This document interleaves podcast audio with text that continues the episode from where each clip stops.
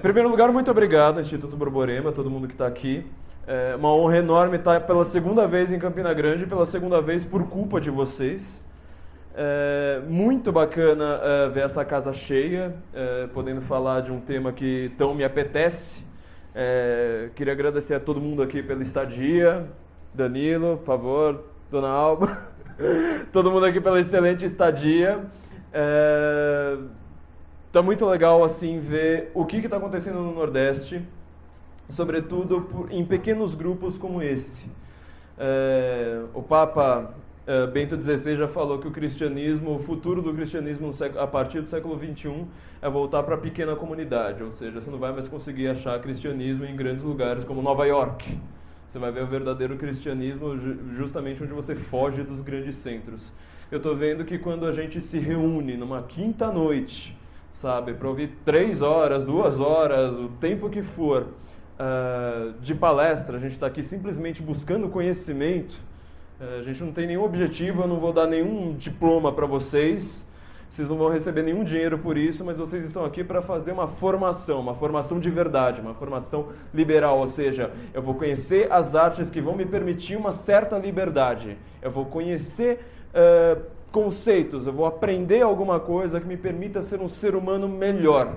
Não significa que eu vou aprender uma profissão, não significa que eu vou aprender qualquer coisa que seja puramente prática, uh, exterior. Uh, e a gente está aqui, sabe, gastando nosso tempo livre, que a gente podia estar tá vendo uma novela, vendo um Big Brother, vendo jogo, né? Hoje, hoje é dia de jogo, não lembro agora, mas está tá fazendo qualquer coisa mais fácil e a gente está aqui dificultando nossa vida é, buscando essa formação.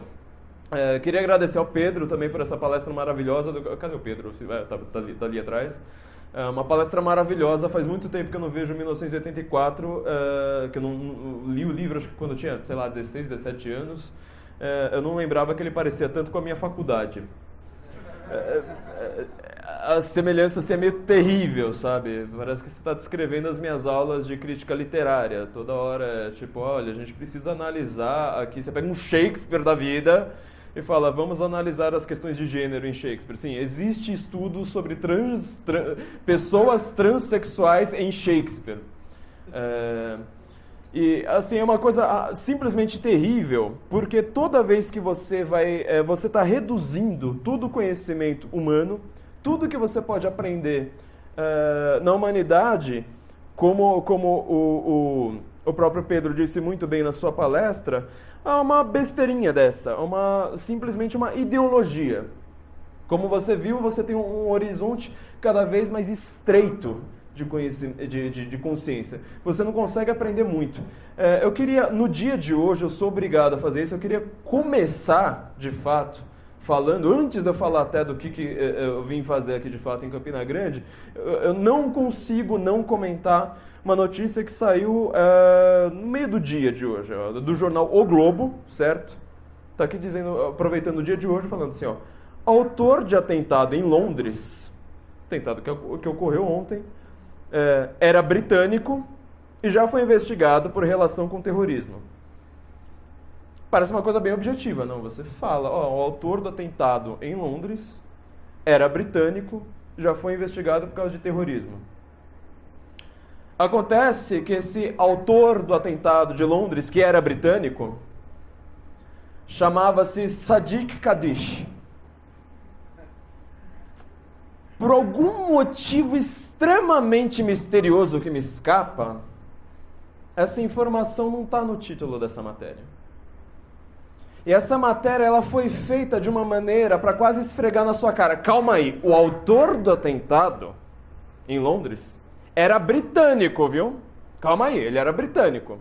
Mas você não fala o nome do cara. Você não fala o nome do cara. E eu não sei se alguém aqui é corajoso o suficiente para apostar 100 reais comigo que esse cara é islâmico. Alguém aqui tem coragem de apostar contra mim? Sabia? Por algum mistério assim, não que eu tenha visto. Eu passei o dia hoje fora de casa, eu não analisei se o cara é, é, é muçulmano ou não, mas algo me diz, algo me diz fortemente que parece que esse cara é muçulmano. Mas vocês viram, acabei de ler a notícia, tá desse jeito, a manchete tá exatamente desse jeito. E eu pergunto a vocês, vocês acham que se esse cara fosse um extremista branco, porque você sabe que todo atentado terrorista, a primeira coisa que você fala assim, a gente ainda não tem certeza se não foi um extremista branco, supremacista branco de extrema direita. A gente ainda não tem certeza, pode ter sido um supremacista branco de extrema direita, matando brancos. Mesmo assim, se, se fosse de fato um supremacista branco, vocês não acham que estaria no título? Vocês não acham que se o cara tivesse ido à missa ao invés de ir à mesquita nesse domingo, essa manchete seria: autor do atentado em Londres é branco e foi à missa. E é cristão. Mas parece que quando os caras são muçulmanos, isso some. Por alguma razão que me escapa fortemente. Sem, sempre. É uma repetição. Sempre escapa. Para vocês terem uma ideia, é, vocês lembram do atentado em Munique? Que aconteceu, se não me engano, no ano passado? atentado em Munique, um rapaz aparece na frente de um shopping center atira, mata pessoas a esmo, sobe no telhado do shopping, discute. É, é um bairro uh, bastante cosmopolita de Munique. Uh, e tem muitos estrangeiros lá. E aparece uh, uns turcos que filmam né, o, o rapaz lá com com, com seu AK-47, certo? E ninguém sabia quais eram as motivações deste rapaz. De repente, no fim da noite, é, descobrem que ele era alemão. Que ele era alemão, nascido na Alemanha. E o que ele estava gritando com os turcos era justamente falando: Eu sou alemão, eu sou alemão.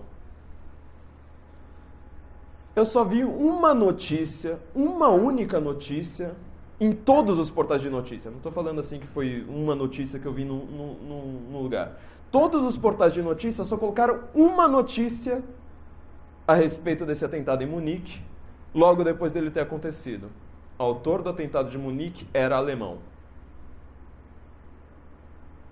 Um deles até forçando, olha, ele estava discutindo com turcos.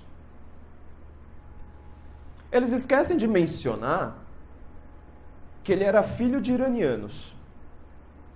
O Irã é um país meio complicado para a gente entender no islamismo, porque ele é xiita, ele não é sunita como a maioria. E o Irã nem sequer fala uma língua, fala árabe. Ele nem sequer fala uma língua semita, ele fala uma língua indo-europeia, que é o farsi. O iraniano se enxerga como etnicamente próximo dos europeus. Ele está é, é, fazendo um, um islamismo uh, contrário, de certas formas, ou pelo menos concorrente em relação da Arábia Saudita, justamente dizendo: nós somos xiitas, nós somos de uma outra etnia. Qual que é a diferença do xiita para o sunita? É igual, por exemplo, de um católico para um protestante? Não tem nada a ver. É o mesmo islamismo, é o mesmo islamismo. Só que é uma questão de saber quem é herdeiro do islamismo mas a doutrina é a mesma. Certo? Esse jovem, esse jovem iraniano, que eu não vi em nenhum lugar qual era a religião dele, não vi, assim, simplesmente sumiu. Fala assim, ah, ele era alemão, pronto, filho de iranianos, assim, na, na, no, no, finalzinho ali da notícia que ninguém lê. Na manchete estava lá, ó, esse cara era alemão, alemão, alemão, alemão. Eu penso num loiro de olhos azuis, certo? eles simplesmente esquecem de dizer que quando um cara tá, desse está gritando com um turco, ele está querendo dizer eu sou alemão, eu sou alemão, eu sou alemão. Ele pode estar tá muito bem preconizando uma versão do islamismo que está lá falando: olha, nós somos descendentes de indo-europeus e nós acreditamos que a Europa pode sim ser islamizada porque nós somos indo-europeus e nós somos muçulmanos. Parece que isso sumiu assim. Não que eu ache que jornalistas tenham a capacidade de saber do que eu estou falando. Eu converso com jornalistas todo santo dia. Eu nunca vi um jornalista que saiba 5% a respeito do que eu sei sobre qualquer assunto. É uma coisa extremamente rara. Pelo menos um jornalista na grande mídia. Então, eu, venho aqui hoje, uh, venho aqui essa semana para Campina Grande, para falar a respeito de linguagem de política eu vejo assim que não importa qual dia, qual hora, eu simplesmente posso entrar na internet e ver alguma bobagem. Antes a gente via coisas estúpidas em redes sociais e nos nossos amigos e nos nossos primos. Hoje em dia é muito mais fácil você abrir um jornal da grande mídia e tá lá uma coisa como essa. Quem quiser, faça o teste com a palavra, com a expressão Donald Trump. É fatal que isso aí vai acontecer. É, o Pedro já aqui falou bastante para vocês a respeito dessa nova língua, é, alguns conceitos chave que, é, é, chaves que esse romance do George Orwell apresenta ao mundo. É, eu infelizmente vou ter que fazer uma palestra mais chata porque eu sou um pouco mais teórico. Muita gente sempre me falou assim, Flávio, você é um especialista em linguagem e você trabalha com política. Eu nunca estudei política oficialmente na vida. É, eu, minha área de especialização é realmente a linguagem, é, mas justamente por conta disso, eu estava elogiando o Pedro, ele tinha sumido, olha só. Ficou sem elogio, eu sinto muito. É, minha área de especialização é a linguagem, então todo mundo fala assim: olha, você tem um arcabouço é, a respeito disso. Pouca gente estuda a linguagem. Não sei se alguém já conseguiu estudar a linguagem é, em algum momento da vida. fora, óbvio, da, da, da escola. E minha área de especialização, na verdade, não minha área de especialização, mas uma das coisas que eu mais estudei na vida foi uma coisa chamada linguística. Isso é coisa, uma coisa meio engraçada, porque todo mundo espera que você seja, para falar de linguagem, que você estude filosofia da linguagem. Linguística é uma ciência da língua. Não é da linguagem, é da língua. Ou seja, a gente estuda línguas. A gente estuda como as línguas funcionam. A gente estuda como inglês funciona, português funciona, relação, relações entre línguas e coisas assim. Por que, que a linguística que foi determinante para a política no século XX, o George Orwell representa isso muito bem uh, em seu livro, e não a filosofia da linguagem? Filosofia, ela busca uma coisa chamada realidade. Realidade. Todo filósofo, pelo, menos todo bom filósofo, ele busca entender como funciona a realidade. Tem até uma frase famosa do Fögelin, né? Os professores de filosofia, os profissionais da filosofia, eles trabalham com livros. Os filósofos trabalham com a realidade. Eles só leem livros buscando entender a realidade. Se ele só fica lendo livro pelos livros, ele não é um filósofo. Pode ser no máximo um bom professor de filosofia. Nada, nada além disso. É... A filosofia da linguagem, então, se ela trabalha com a realidade, a gente pode ter certeza de que não foi ela a determinante do século XX. O século XX foi o século que nos afastou dessa tal realidade com uma força incrível. A linguística, por outro lado, é uma ciência da língua e uma ciência completamente moderna, ou seja, ela ainda está em formação.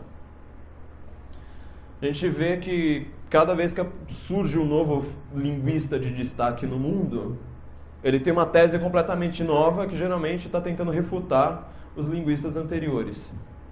E se você só estuda a língua, ou seja, você não estuda a realidade, você estuda a língua, as palavras, conceitos, formações, frases, eh, modelos eh, que as línguas têm,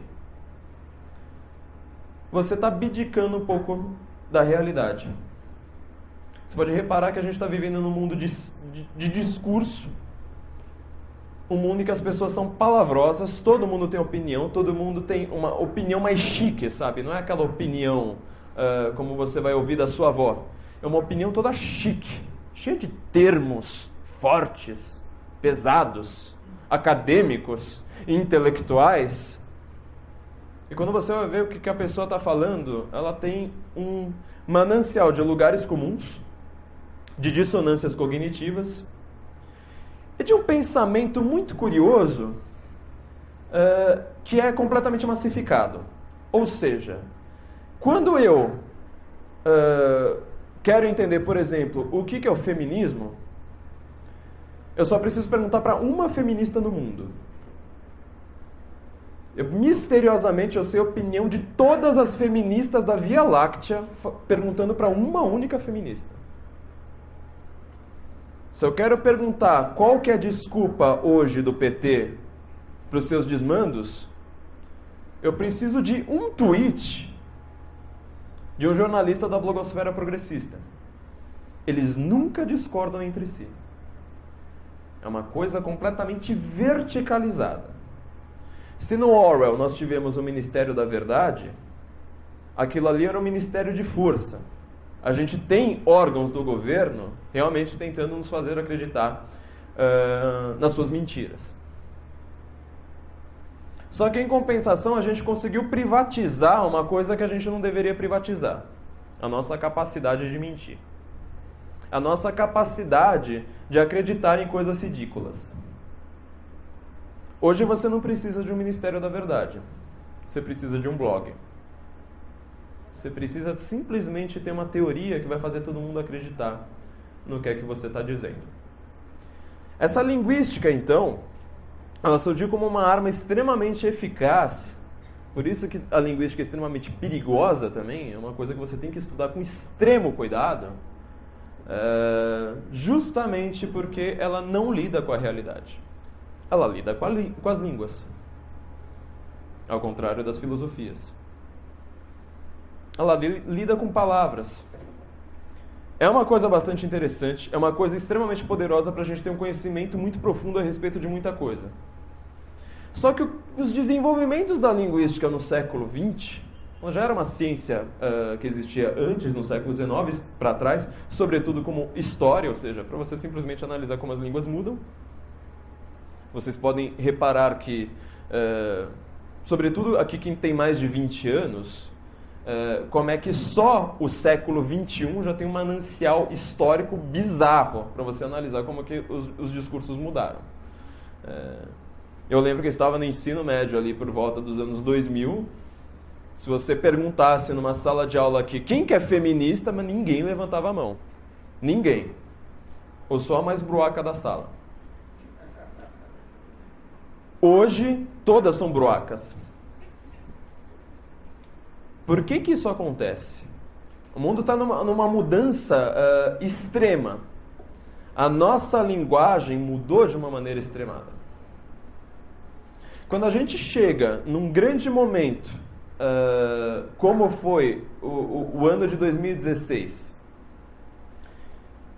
em que toda a mídia jurou pra gente, jurou assim de pé juntos, falando: olha, é, tem uma grande candidata, feminista por sinal, e olha que legal, ela é a favor dos direitos reprodutivos, da como é que saúde reprodutiva, uma grande defensora da saúde reprodutiva.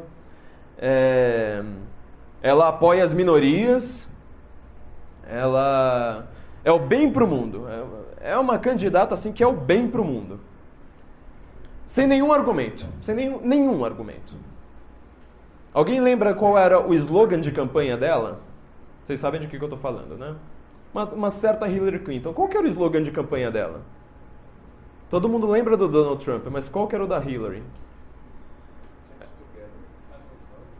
I stand with her. I stand with her. Olha que slogan curioso. Qual que é o argumento que você tem para votar em Hillary Clinton?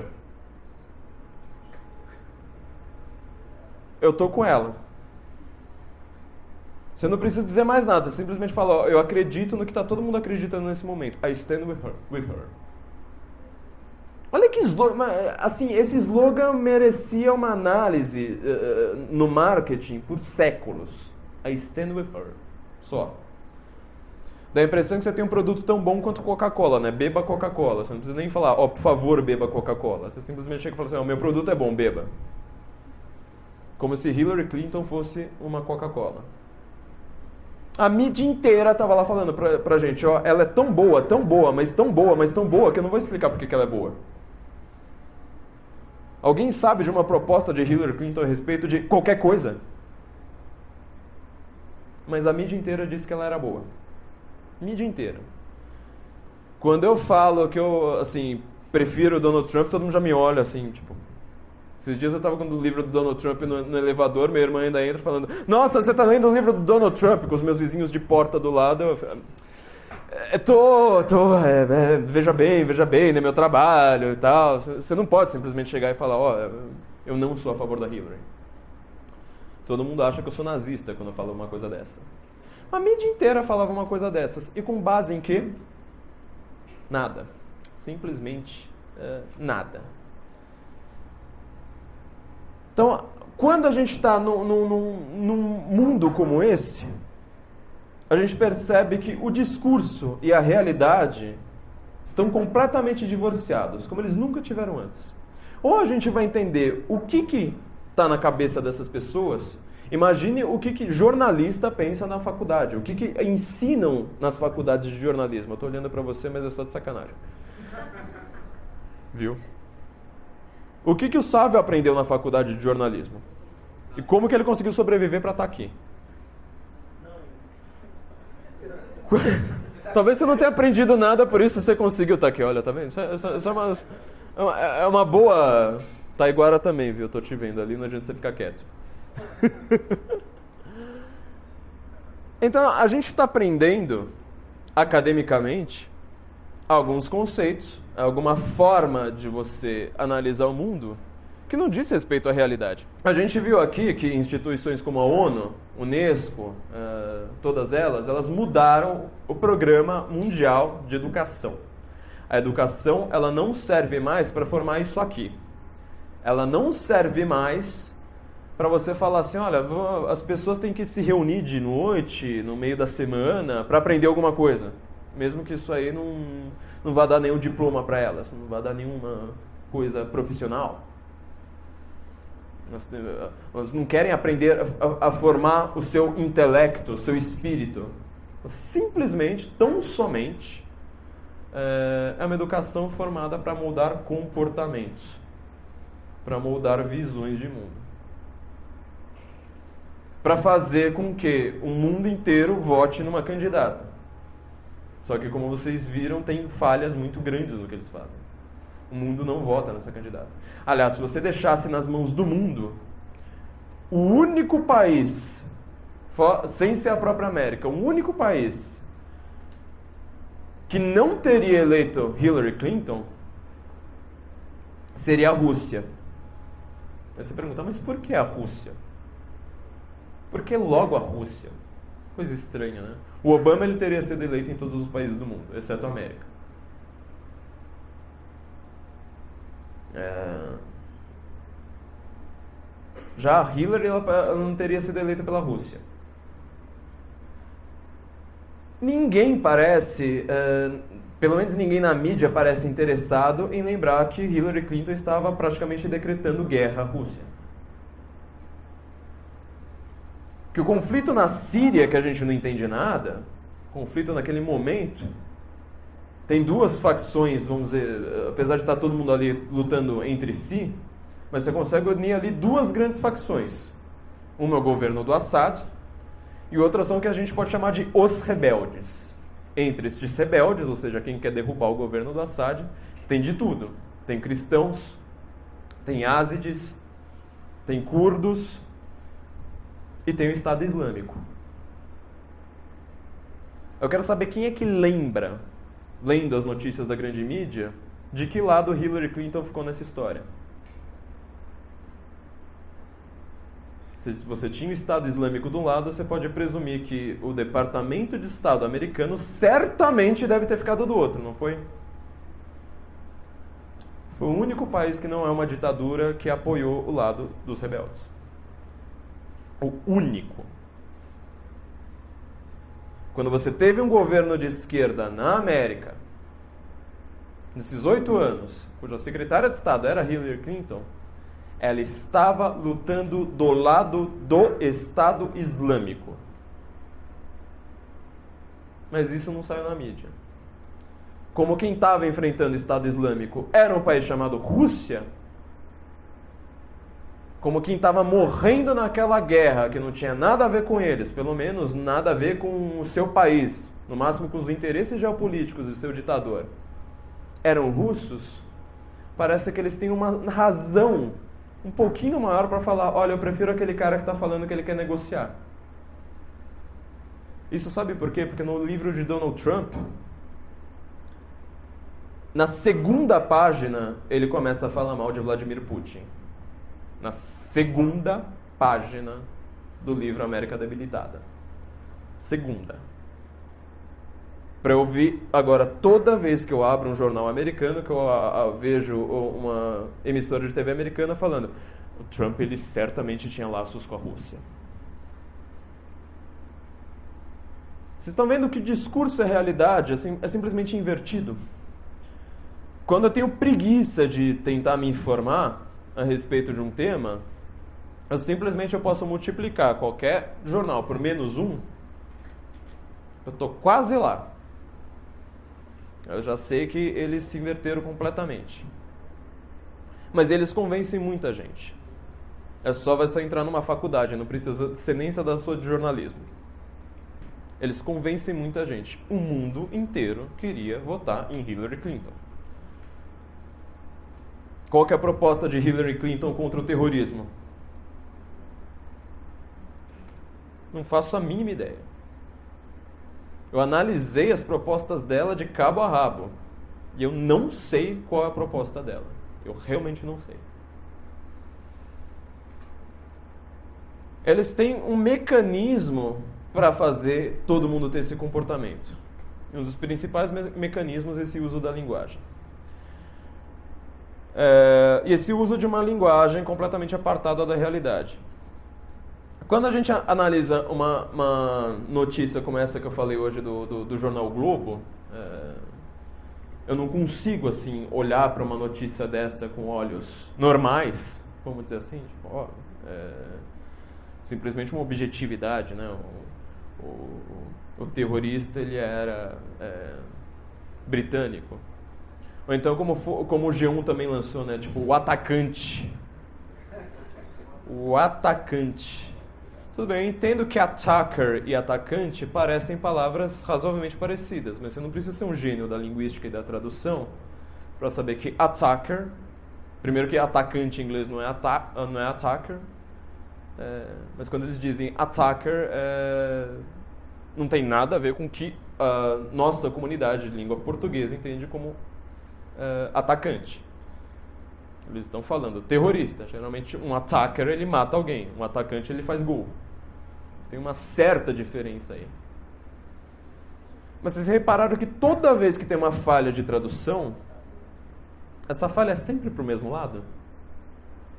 Essa falha rigorosamente, ela faz eufemismos para o mesmíssimo lado.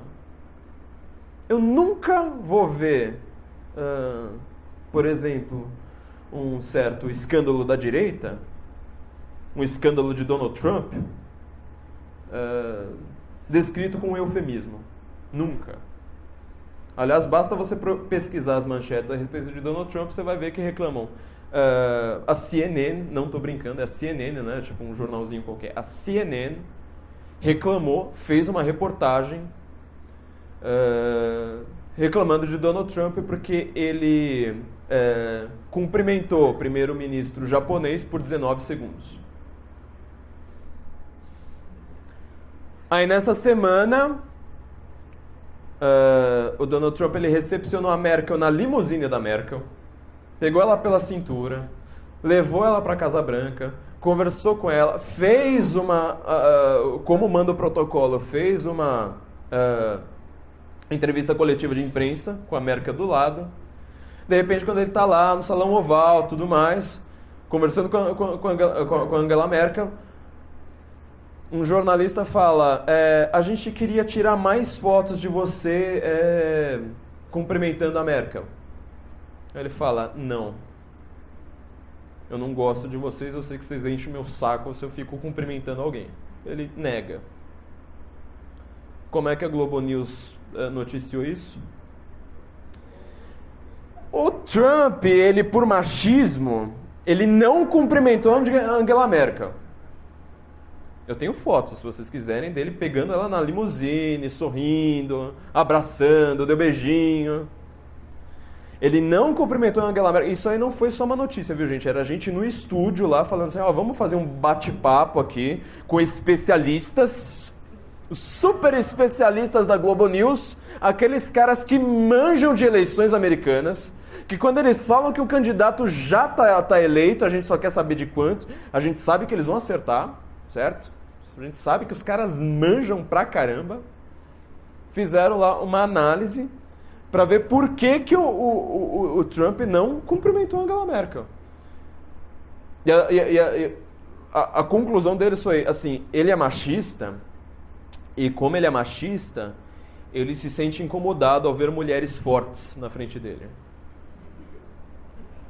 Parece que eles esqueceram que a primeira, o primeiro chefe de Estado que o Trump recebeu foi a Theresa May, que é uma mulher e que é muito mais forte que a Angela Merkel. A Angela Merkel está naufragando nas eleições. Um cara que escreve um livro chamado A Arte da Negociação, parece que ele consegue justamente negociar com gente muito mais poderosa do que ele. Talvez ele tenha um problema com quem está perdendo as eleições. Tudo bem, até entendo, mas a análise dele está invertida. Aí você fala assim, tá, tudo bem. É, CNN, Globo News, todo mundo foi lá, tá, tá fazendo algum, algum problema ali, causando algum problema aí na Lost in Translation, sabe? Tem, tem alguma coisa aí errada no discurso deles que não tem nada a ver é, com a realidade. Mas como é que todo mundo erra com tanta perfeição? Como é que você consegue errar tanto? Pense, por exemplo, eu não entendo nada de mercado financeiro. Se você falar assim, olha, estão aqui tipo 100 milhões para você gastar, torra lá tudo à vontade. É, se eu escolher 20 empresas, a esmo, porque eu não entendo nada, eu, por sorte, vou acabar é, colocando dinheiro em alguma empresa que vai lucrar. Para você errar com tanta perfeição assim, errar sempre, errar repetidamente, você precisa estudar bastante para errar desse jeito.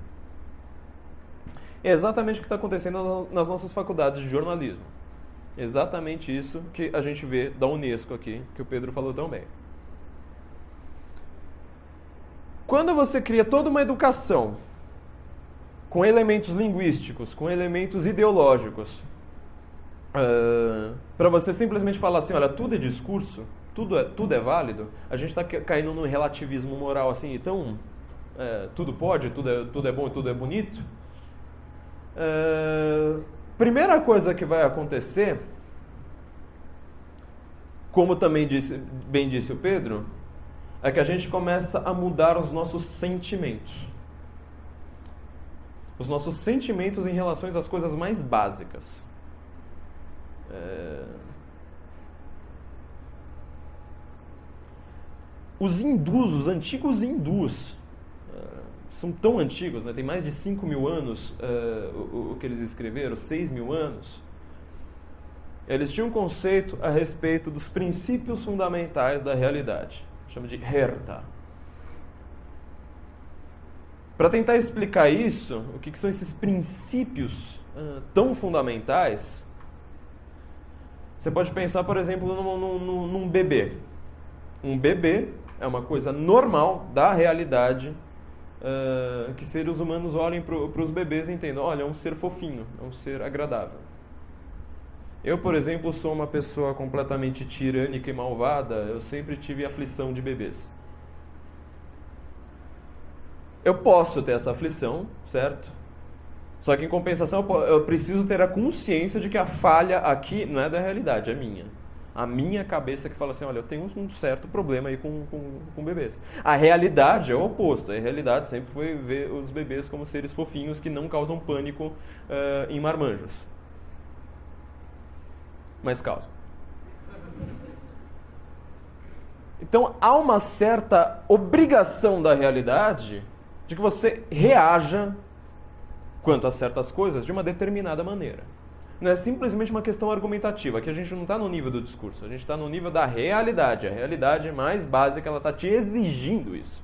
Ela exige que você olhe para um bebê e fale assim: Isso aqui é uma coisa fofinha que não causa pânico. Asterisco. Letras miúdas. Você repara que é justamente isso que a gente mais tem perdido? Usando os exemplos do Pedro, você pode pegar todos os exemplos dele, você pode colocar muitos mais exemplos Uh, muitos mais não, né? porque como o Pedro disse, nosso debate político ele hoje ele é reduzido a uns seis cacuetes. Do tipo, aquela ali é a feminista, o resto não pode. É, aquele ali é o dos pobres, o resto não pode. É, ele já fez uma piadinha racista, então não pode. Tem mais alguma coisa? Acho que já, já, já foi tudo.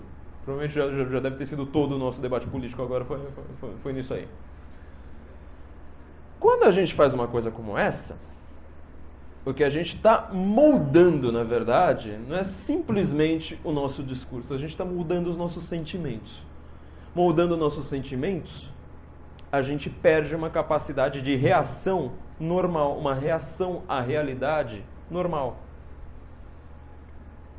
A gente não consegue mais olhar para a realidade, certo? E simplesmente falar assim: olha, é, 1 mais 1 é igual a 2, então pronto. No livro 1984, tem esse uh, parágrafo que o, que o Pedro uh, deixou aqui muito bem a respeito do preto e branco, negro e branco. Mas o livro é ficção. Eu conheço um caso bastante curioso de uma palestra de um cidadão que também era ali próximo ali da, da, da, da turminha do George Orwell. Cidadão chamado Bertrand Russell, morreu com praticamente 100 anos, ou 100 anos, não lembro.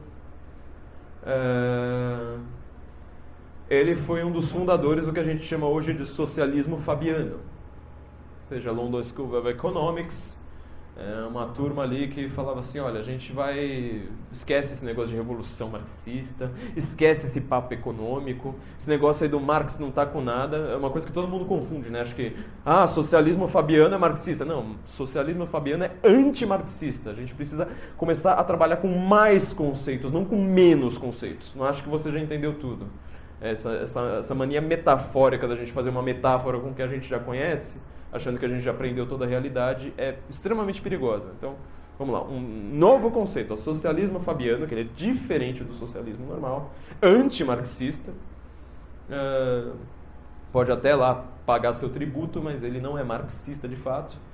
Uh, muito forte na London School of Economics, é onde fica a Fabian Society até hoje. Uh, eu, quando fui para Londres, fiquei feliz assim que eu passei na frente do ônibus, tirei uma foto fazendo assim.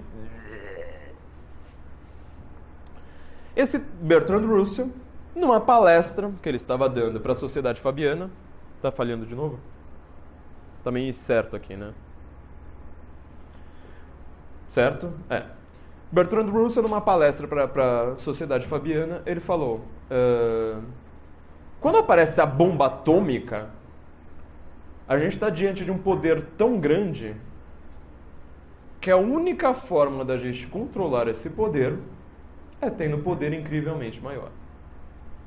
Esse poder ele precisa ser tão grande, mas tão grande, que se nós algum dia dissermos que a neve é preta, as pessoas têm que obedecer.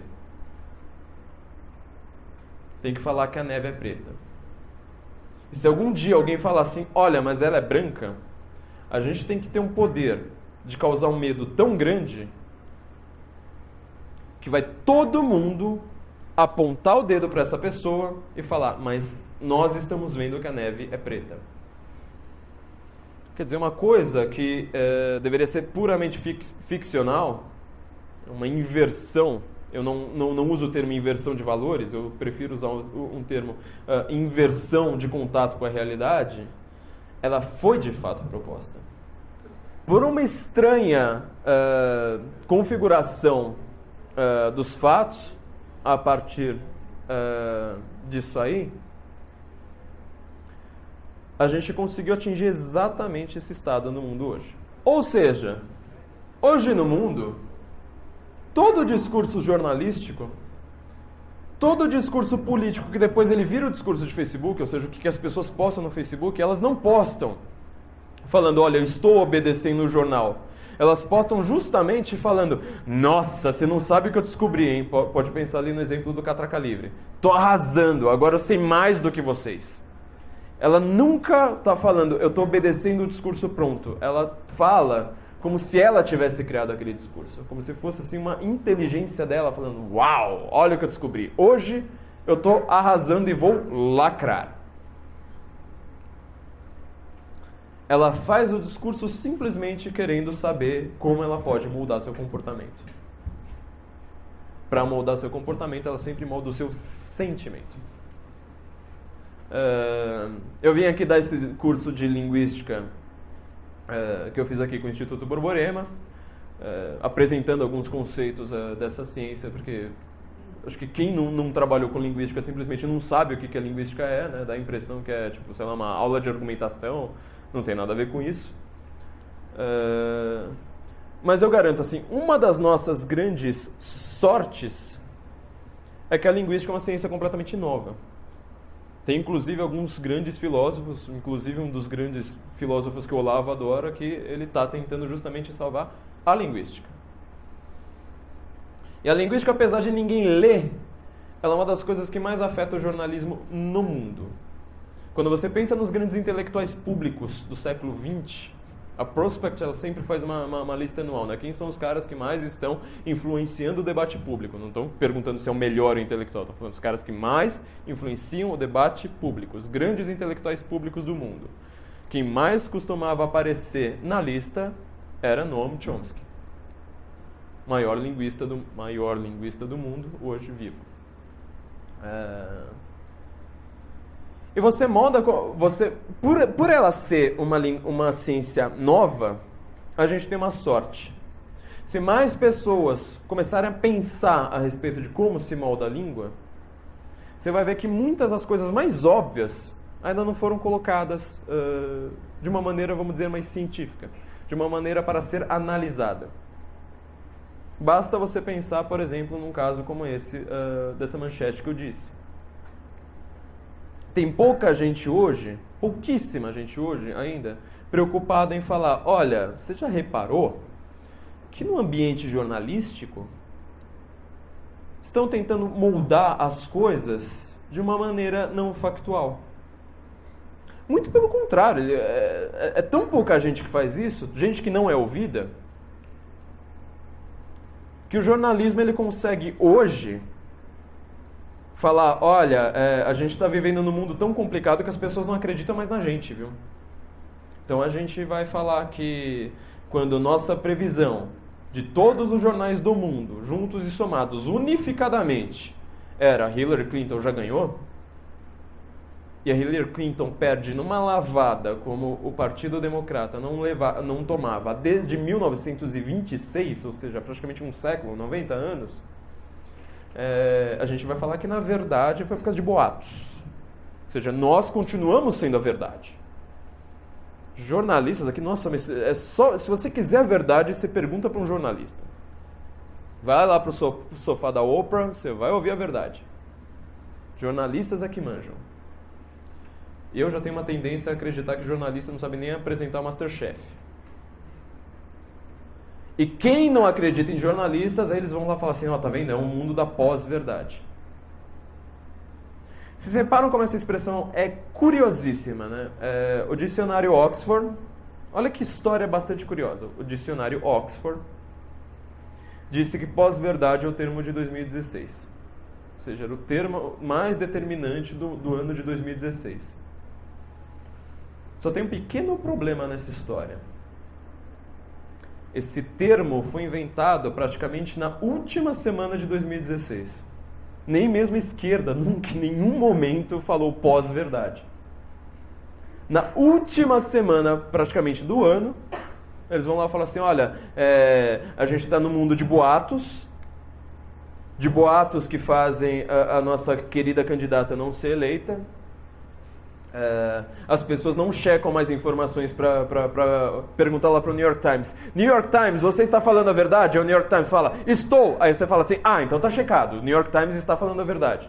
Eles não mais fazem, as pessoas não estão mais acreditando no New York Times. Então elas vivem no mundo de pós-verdade, que elas acreditam em boatos. Os boatos que o próprio New York Times faz, aí eles não são chamados de pós-verdade, é chamado de jornalismo objetivo, crítico, estudado, blá blá blá blá blá blá blá blá. Mas olha só que coisa curiosa. Na última semana do ano, eles falam que a palavra do ano foi pós-verdade. Eu falo, tá, mas me mostra então algum jornal que tenha usado isso. Dos seus, inclusive. Me mostra. Eu não tinha ouvido falar desse, desse raio dessa palavra em momento nenhum. Quer dizer, a palavra do ano de 2016, ela não foi usada em 2016, ela foi inventada para você falar em 2017. Se quiser o Ministério da Verdade, compre um dicionário Oxford. Quem controla a linguagem controla tudo. Isso é uma coisa que todos os grandes estudiosos da linguagem sempre souberam. Alguém já leu A República do Platão? Vocês são uma vergonha, hein? A República do Platão é um livro. Seria supostamente o livro mais político do Platão. É, de fato, o livro mais político do Platão, mas eu garanto, três quartos do livro são análises literárias. Então você está num, num, mundo. Uh, voltando ali ao Platão, uh, ele faz análises literárias uh, no seu livro A República. E ele descreve um, uma sociedade é, em que ele vai falar assim: olha, tem algumas pessoas que, se, se fosse possível, ele não acha que é possível, mas se fosse possível fazer uma sociedade perfeita, um mundo perfeito, a gente teria que deixar de fora. Quem que ele deixaria de fora? Os ladrões, os assassinos, os poetas. Quem Platão acha que é um perigo para a sociedade são os poetas. Você só precisa comprar o último livro do Chico Buarque para você concordar com ele. Se uh, Platão ele tem uma certa razão em dizer isso, apesar de ele próprio ser poeta sem perceber. Poetas encantam. Inclusive poetas feios, né? Hoje, hoje eh, são os músicos e, e atores, sobretudo, que fazem isso, né? A gente quase não tem mais poeta no mundo. Mas os poetas, uh, os músicos, os atores, eles encantam mesmo quando eles são feios. Porque eles encantam com as palavras. Eles encantam com as palavras quando eles tiram o sentido das palavras e ficam só com as palavras remetendo a elas mesmas. O que é uma rima musical? Quando você pensa numa rima musical uh, de um músico ruim. É um jeito fácil de você encantar com palavras, sendo que você não está fazendo o menor sentido. Certo? Uh, temos, é claro, algumas uh, armas contra isso. Algumas formas de evitar que isso aconteça, que esse mundo de 1984 se escancare com tudo para cima da gente. Uma das principais delas se chama bom senso. Por isso que eu falo, se a linguística é uma ciência moderna ainda, nova, Simplesmente pare para pensar uh, em como a linguagem funciona. Eu já te garanto, se você pensar uh, com, com, exemplos, uh, com simples bom senso, você não precisa ler grandes livros, você já vai descobrir muita coisa que ainda não foi colocada em papel. eu garanto que a maior parte dos linguistas que eu li na vida são completos idiotas. É gente assim que realmente acha, por exemplo, só para dar um exemplo, um linguista holandês chamado Toya von Dijk, ele é considerado o maior linguista uh, político do mundo hoje, um cara que ele faz análises linguísticas envolvendo a política. Ele consegue, num livro, uh, soltar uma das coisas mais imbecis que eu já li na vida, que ele fala assim... ainda a, a tese do cara, para vocês terem uma ideia, é que a direita domina a mídia. A direita domina o discurso, né? a direita. Porque você entra numa faculdade de letras, de jornalismo, de sociologia e de psicologia, você só vai ver gente de direita, você não vai ver um único esquerdista ali. É, ele fala assim: olha, a prova de que existe muito racismo, é, de que a, a mídia é racista, de que o discurso da mídia é completamente racista, é que a maior parte das redações jornalísticas no mundo tem maioria de brancos. Ele cita exemplo de um jornal sueco. Não estou brincando, isso é sério, está no livro Discurso e Poder. Ele vai lá e fala assim: ó, tá vendo? Suécia deveria ter mais negros. Beleza. Então, assim, muita coisa a gente pode pensar quase com puro bom senso. É que isso ainda não foi conceitualizado. E aí aqui é onde eu consigo apresentar, pelo menos assim, um de curiosidade, um dos pri pri primeiros princípios da linguística, é, para quem nunca é, lidou com ela, que é o que é um conceito? Quando você é, vai pensar em alguma coisa, pense em qualquer coisa. Um gato. Você tem um conceito de um gato na sua cabeça. Você tem um conceito. Cada um pensou num gato, um gato cinza, um gato branco, um gato uh, pintado. Às vezes você pode num, pensar num gato de três pernas, um gato sem olho. Mas você tem um conceito ali formado de um gato na sua cabeça. Quando você tem um conceito, é, você já tem uma ideia tão fechada ali que você pode até hum, mexer com ela, como eu falei, um gato de três pernas, etc., ele continua sendo um gato. Você não mexeu na ideia do conceito de gato. Com coisas concretas é mais fácil. Só que pensa, por exemplo, qual que é seu conceito de esquerda, de direita, de democracia, de autoritarismo, de socialismo, de conservadorismo. Você repara que, para não dizer sempre, na maior parte das vezes que você está usando essas palavras, você não está usando ela com conceito. Você está usando com sentimentos uh, e com reações imediatas dessa palavra sem formar um conceito fechado. Acho que pouca gente no mundo consegue falar assim: olha, é, eu tenho um conceito aqui tão estanque do que, que é, por exemplo, um pensador de direita, que eu posso pegar uh, exatamente assim, cada um que falha e tirar desse conceito. Ou cada um que, sabe, tem uma coisa, uma vírgulazinha ali no pensamento uh, que não funcione e colocar para fora. Não dá são coisas para as quais a gente ainda não tem nada conceitualizado.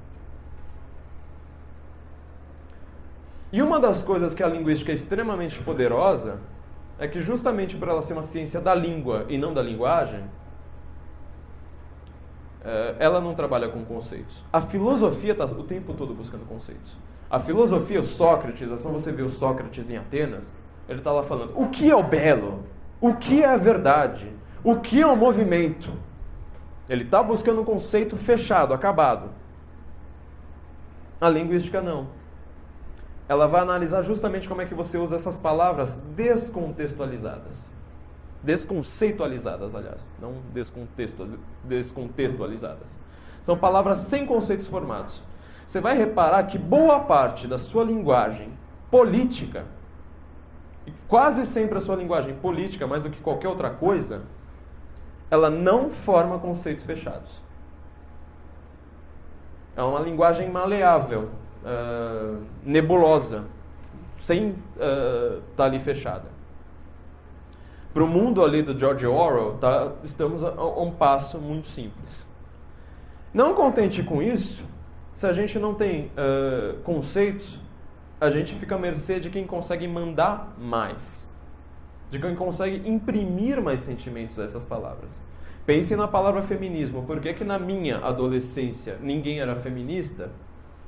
E agora, se você entrar numa escola, na, na aula de história, uh, de ensino médio ali, todo mundo com 16 anos, você fala quem aqui é feminista, provavelmente a sala inteira levanta a mão. Qual que é o conceito de feminismo? É o termo mais móvel que você já viu na vida mais móvel. Ele não forma um conceito de jeito nenhum. Em compensação, eu sei o que é que toda feminista pensa. Olha que coisa curiosa. Eu falo com uma, já sei que todas pensam. Porque elas não têm um conceito. Como é que os poetas encantam? Do Platão? Quando eles tiram a substância das palavras. Você fala a palavra sem fazer nenhuma referência à realidade. O que mais acontece hoje é você não ter nenhuma referência à realidade. Aí você fala assim, bom, tudo bem, tudo bem, já entendi toda, tudo isso aí que você está tá falando. Mas qual que é o resultado disso?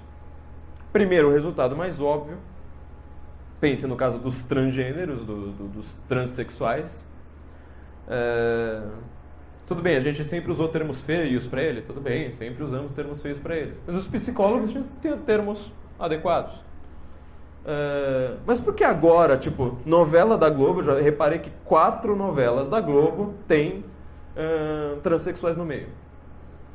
Vocês já viram um transexual? Vocês conhecem um? Mas é o tema da novela da Globo, de todas as novelas da Globo agora. Tem que falar de transexual, de transexual, eles estão sofrendo, meu Deus do céu, e os transexuais. E as crianças transexuais, onde já se viu isso, as crianças transexuais estão sofrendo a gente precisa falar das crianças transexuais com toda a urgência do mundo. Por quê? Por que, que a Globo está tão interessada nisso? Eu nunca vi. Eu sei que existe. A Associação de Psiquiatria Americana, ela crê que 0,3% da população é transexual. Tem muita doença grave que mata uh, com menos de 20 anos que ela tem um percentual maior. Se você tem palavras dessubstancializadas, a única forma de você ter um referente na realidade, de você conseguir transmitir alguma coisa, é se você tiver um grande mediador. Agora você lembra de 1984. Na hora em que a imprensa fala que um atentado ele foi feito por um britânico, e veja bem, foi por um britânico, não foi por um refugiado, viu? Foi por um britânico. Ela já deixa esse subtexto escondido. Ela não fala, tipo, olha, não foi, não foi feito por um refugiado, mas ela quer que você justamente tenha, tenha, tenha horror a isso. Ela não vai falar que o pai dele é refugiado. Ela não vai falar qual foi a religião do cara. Você só consegue ter uma referência à realidade se você tiver esse grande mediador. E no caso jurídico de um transgênero, só você ver as leis que estão passando no Brasil, você só vai poder falar de fato qualquer coisa a respeito de, é, de qualquer pessoa, de mulheres, de negros. Você pode reparar, é tanta minoria que quem não tem minoria já é uma minoria. Só se você chamar ó, mulheres e negros, você já falou assim, ó, 50% da população, mas todos os negros masculinos, eles já são a maioria. Eles se chamam minoria. Você só vai poder falar qualquer coisa que envolva uh, essas minorias se o Estado te deixar. O Estado agora ele é o grande, uh, por, por uma questão linguística boba, uma questão linguística que a gente conseguiria resolver. Mas por conta disso, se o Estado falar você está sendo machista, você está sendo racista, você está sendo homofóbico, por qualquer coisa, eles inventam fobias e, e ismos o tempo todo. O Estado nunca vai deixar. Para completar isso, isso só para a gente fechar aqui essa palestra, para a gente falar do mundo de hoje, eu vou falar uh, do que, que significam símbolos também. Tem, na nossa vida cotidiana, a gente está o tempo todo, o nosso comportamento ele é determinado por símbolos que eles já estão tão assentados na nossa cabeça que a gente já não, não discute mais. Eles não, não estão mais no nível linguístico, eles estão num nível muito mais assentado, muito lá para baixo. Você pensa no sinal de trânsito.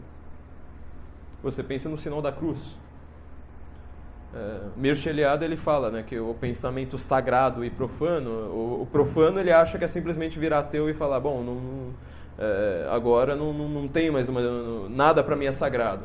Ele repara, na verdade, olha, qualquer ateu que você conheça no mundo, no universo, ele trata muitas coisas como sagradas. Basta você ver o comportamento que você tem na hora que você entra num tribunal e na hora que você está no meio da rua. E na hora que você está no banheiro da sua casa. São três comportamentos simplesmente pela geografia. Então você trata aquilo ali como ambientes distintos. Simplesmente pelo fato de ser um tribunal, de você estar no meio da rua. Então tem muitas coisas ao nosso redor uh, que são símbolos já tão assentados que eles não estão no nível linguístico. Eles estão no nível lá muito mais assentado. Eu sempre odiei a teoria do inconsciente do Freud, eu acho que aquilo ali não existe, mas a teoria do inconsciente coletivo do Jung eu já aceito com toda a facilidade no mundo. Nossa sociedade tem inconsciente coletivo. Não está no nível da consciência, não está no nível do discurso. O que mais você está vendo, uh, a ONU, a Globo, a mídia, todos esses, estes grandes órgãos fazendo, é atacando justamente esses símbolos.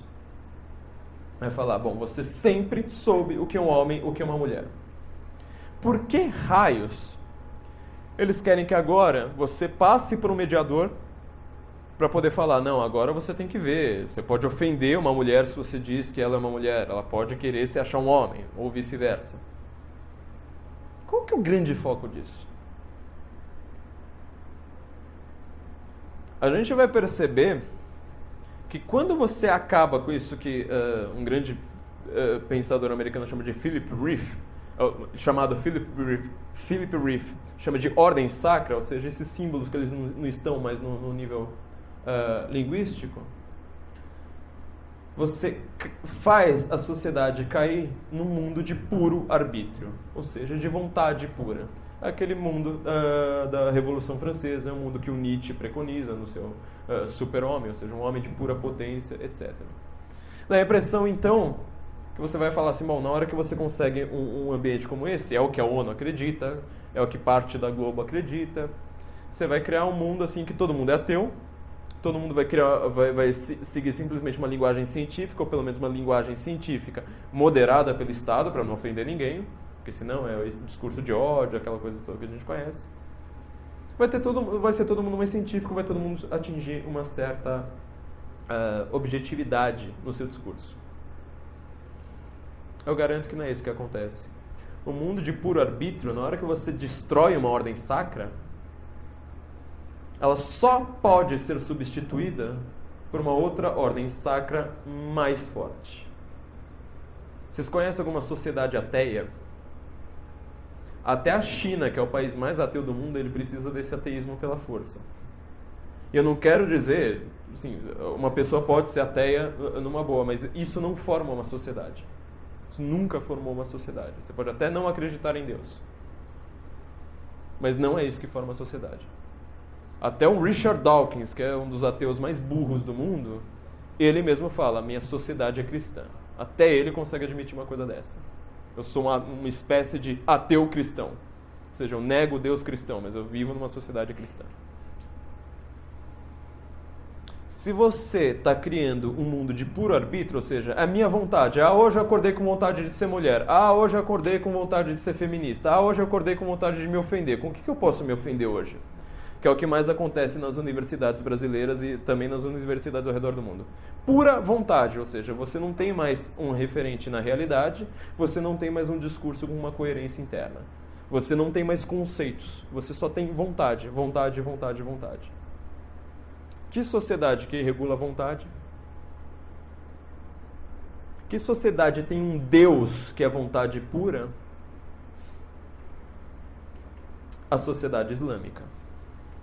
Se você quiser entender o que é que vai acontecer com isso, você vai lembrar que enquanto a sociedade cristã tem um Deus que é logos, que tem um Deus que é um verbo, tem um Deus que é verbo encarnado, o que é logos em grego? É o discurso colocado em palavras. Ou seja, é um Deus argumentativo. Ele é um Deus que ele consegue criar ciência porque ele está ali feito de palavras. Ele é o verbo encarnado. Ele é um Deus que permite que você pense. Ele é um Deus pessoal que permite que você reze para Ele falando: Olha, Deus, o que está acontecendo é isso, isso e isso, e por favor me ajude, ou é, meio bravo hoje, não vou rezar. Ponto. Isso é um Deus pessoal. É um Deus verbal. É um Deus que é Logos. No princípio era o Verbo. No princípio era o Logos. A sociedade islâmica não tem esse Deus. A sociedade islâmica tem um Deus que é vontade pura a sociedade islâmica tem um Deus que vai falar: Eu sou assim, essa é minha vontade, você que obedeça. Se você quiser entender, por exemplo, por quê que as feministas na década de 60 estavam queimando sutiãs no meio da rua uh, contra os governos de direita, e agora, em 2017, a marcha para as mulheres vai lá no meio da rua de novo em Washington contra o governo de direita e veste um hijab como um símbolo feminista, se nas Olimpíadas aparecem é, é, jogadoras de vôlei egípcias de burkini, achando isso lindo, e todo mundo vai lá e fala assim: tá vendo? Isso é um símbolo feminista.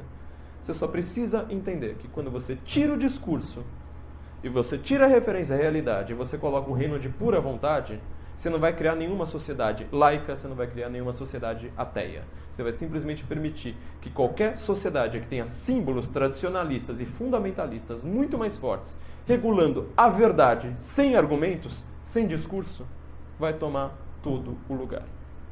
Então, eu acho que é por isso que a gente precisa trabalhar a linguagem. Espero que isso tenha uh, apresentado alguns conceitos novos para vocês. Uh, e, de novo, muito obrigado a todos vocês. Boa noite.